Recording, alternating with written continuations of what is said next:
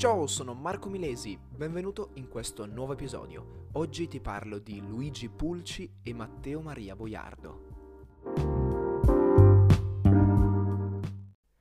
Questo periodo storico è un periodo storico particolare, considerate che siamo tra la fine del XV secolo e l'inizio del XVI secolo.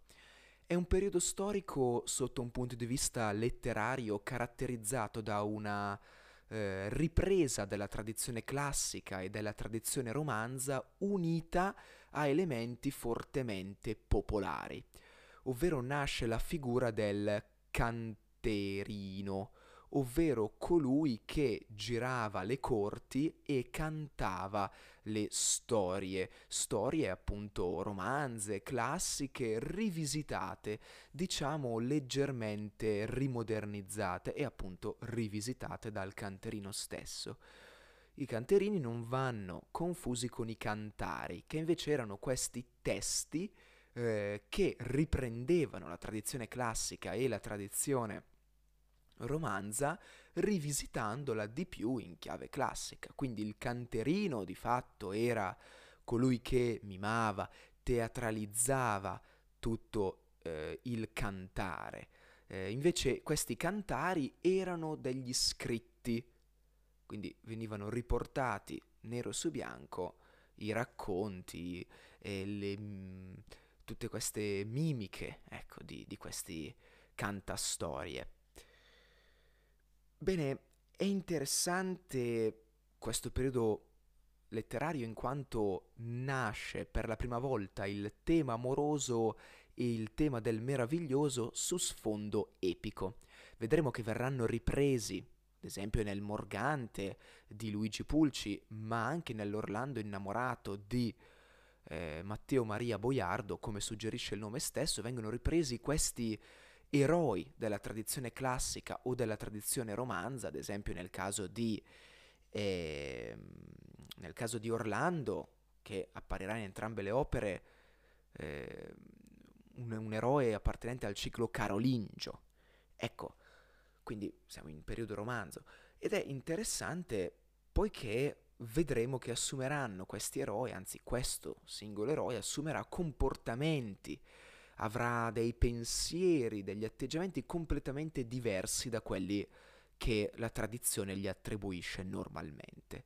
Partiamo quindi proprio con il eh, Morgante di Luigi Pulci. Come suggerisce il titolo, il Morgante narra la storia e le vicende abbastanza strane di questo Morgante, un gigante.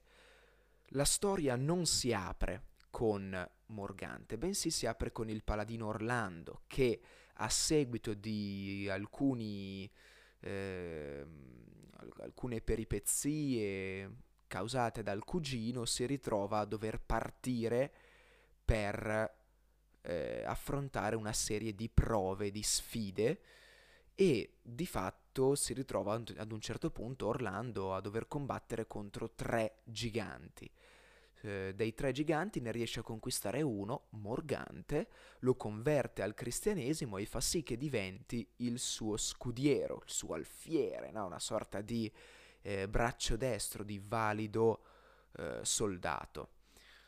I due compiono una serie di peripezie, appunto una serie di sfide, finché Morgante, questo gigante, non incontra eh, Margutte, ovvero una una, un, un, gigante femmina, la cui crescita si era bloccata. Eccoci. E, insomma, era rimasta più piccola, però di fatto doveva diventare gigante anche lei e eh, molto bella. Insomma, i due sembrano innamorarsi e decidono di vivere insieme, compiono anche lì una serie di beffe insieme, fanno scappare una donna dalla prigionia, insomma si divertono insieme fino successivamente alla morte prima di Margutte, poi di Morgante e infine anche di Orlando. Il Morgante ha eh, due innovazioni principali.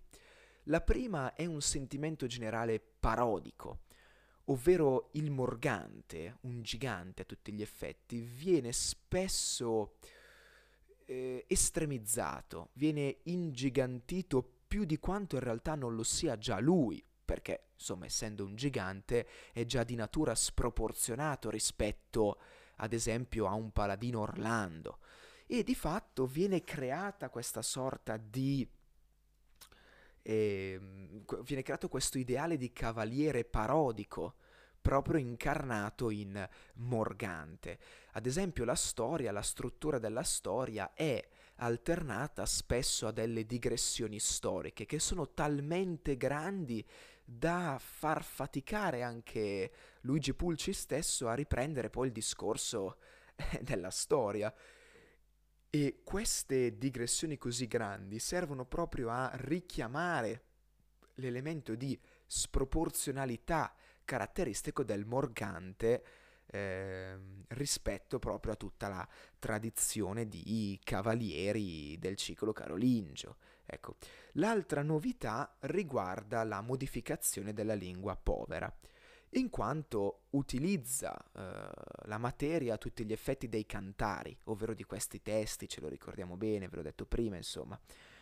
Però Pulci modifica un po' questa lingua povera e fa sì che vengano introdotti elementi tipici del eh, volgare, soprattutto fiorentino, ad esempio Dante e Petrarca, due fra i grandi, ma anche tradizione classica e romanza.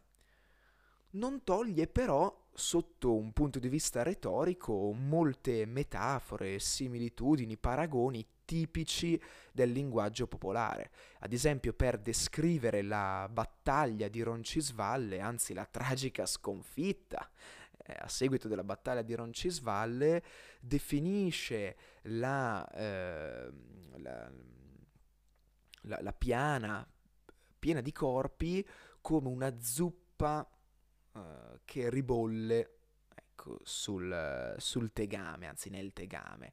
Ecco, questo per farvi capire, utilizza questo lessico gastronomico per descrivere una scena drammatica e tragica. Ecco, questa è la parodia, un po' anche di ironia, che sono caratteristiche di questo periodo storico.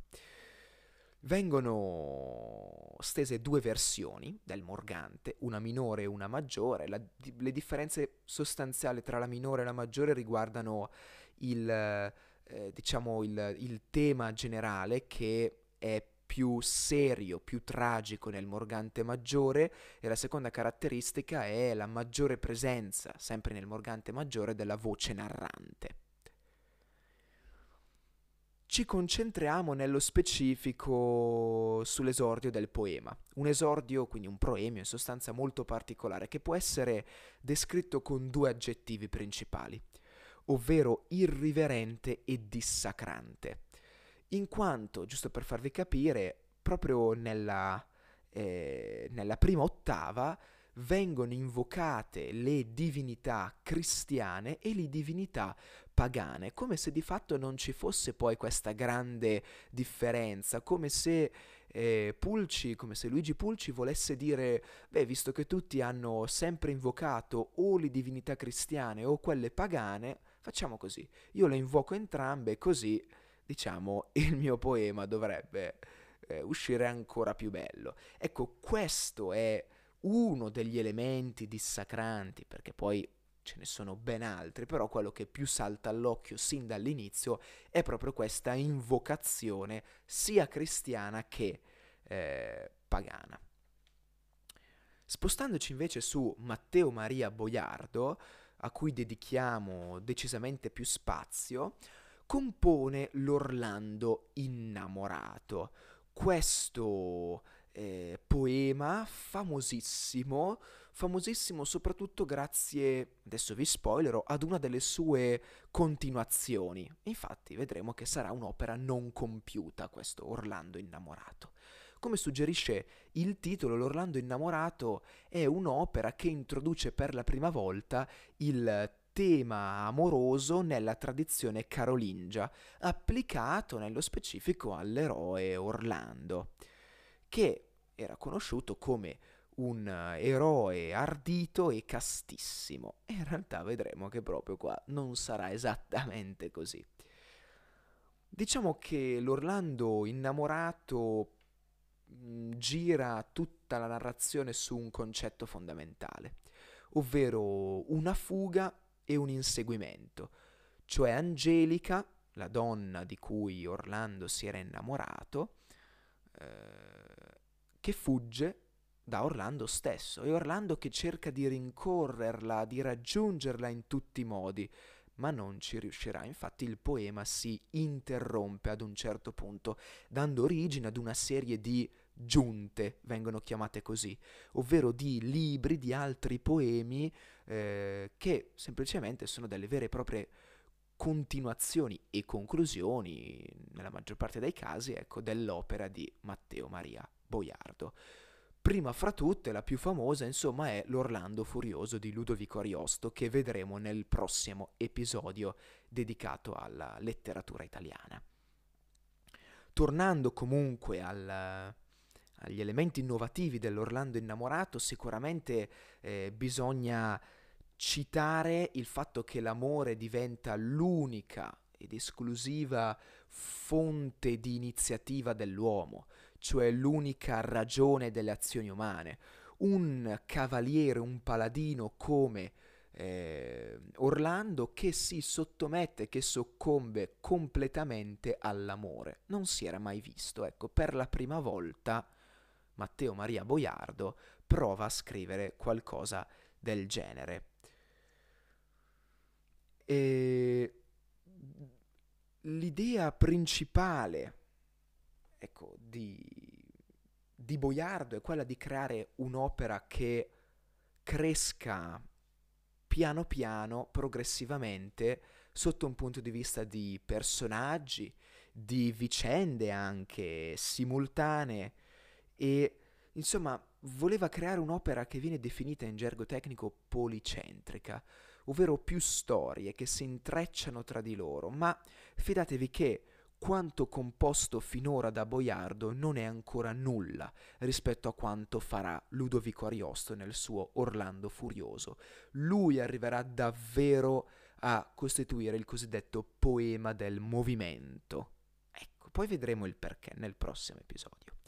La più grande novità, insomma, del, dell'Orlando innamorato di Matteo Maria Boiardo riguarda sicuramente la lingua, l'utilizzo di una coinè padana, ovvero un eh, dialetto non troppo però popolare, tipico della Padania, comunque una lingua ricca di eh, elementi tipici della corte, di quindi terminologie, frasi e così tipiche appunto delle signorie, delle corti e così via.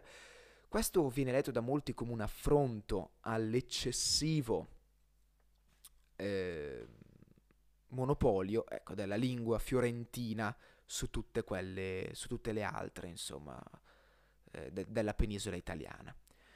Delle varie vicende, dei vari capitoli, insomma, del, del, dell'Orlando innamorato di Matteo Maria, Boi- Matteo Maria Boiardo, scusate, vediamo il proemio e la battaglia tra Orlando e Agricane.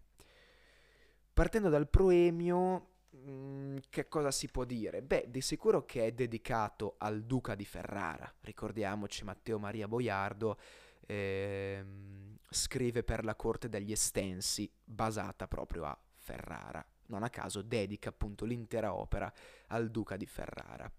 Esprime chiaramente il principio dell'amor omnia vincit, anzi omnia vincit amor, ovvero l'amore che vince su qualsiasi altra cosa, che era un tema tipico di Virgilio. Ecco quindi la ripresa dei testi classici.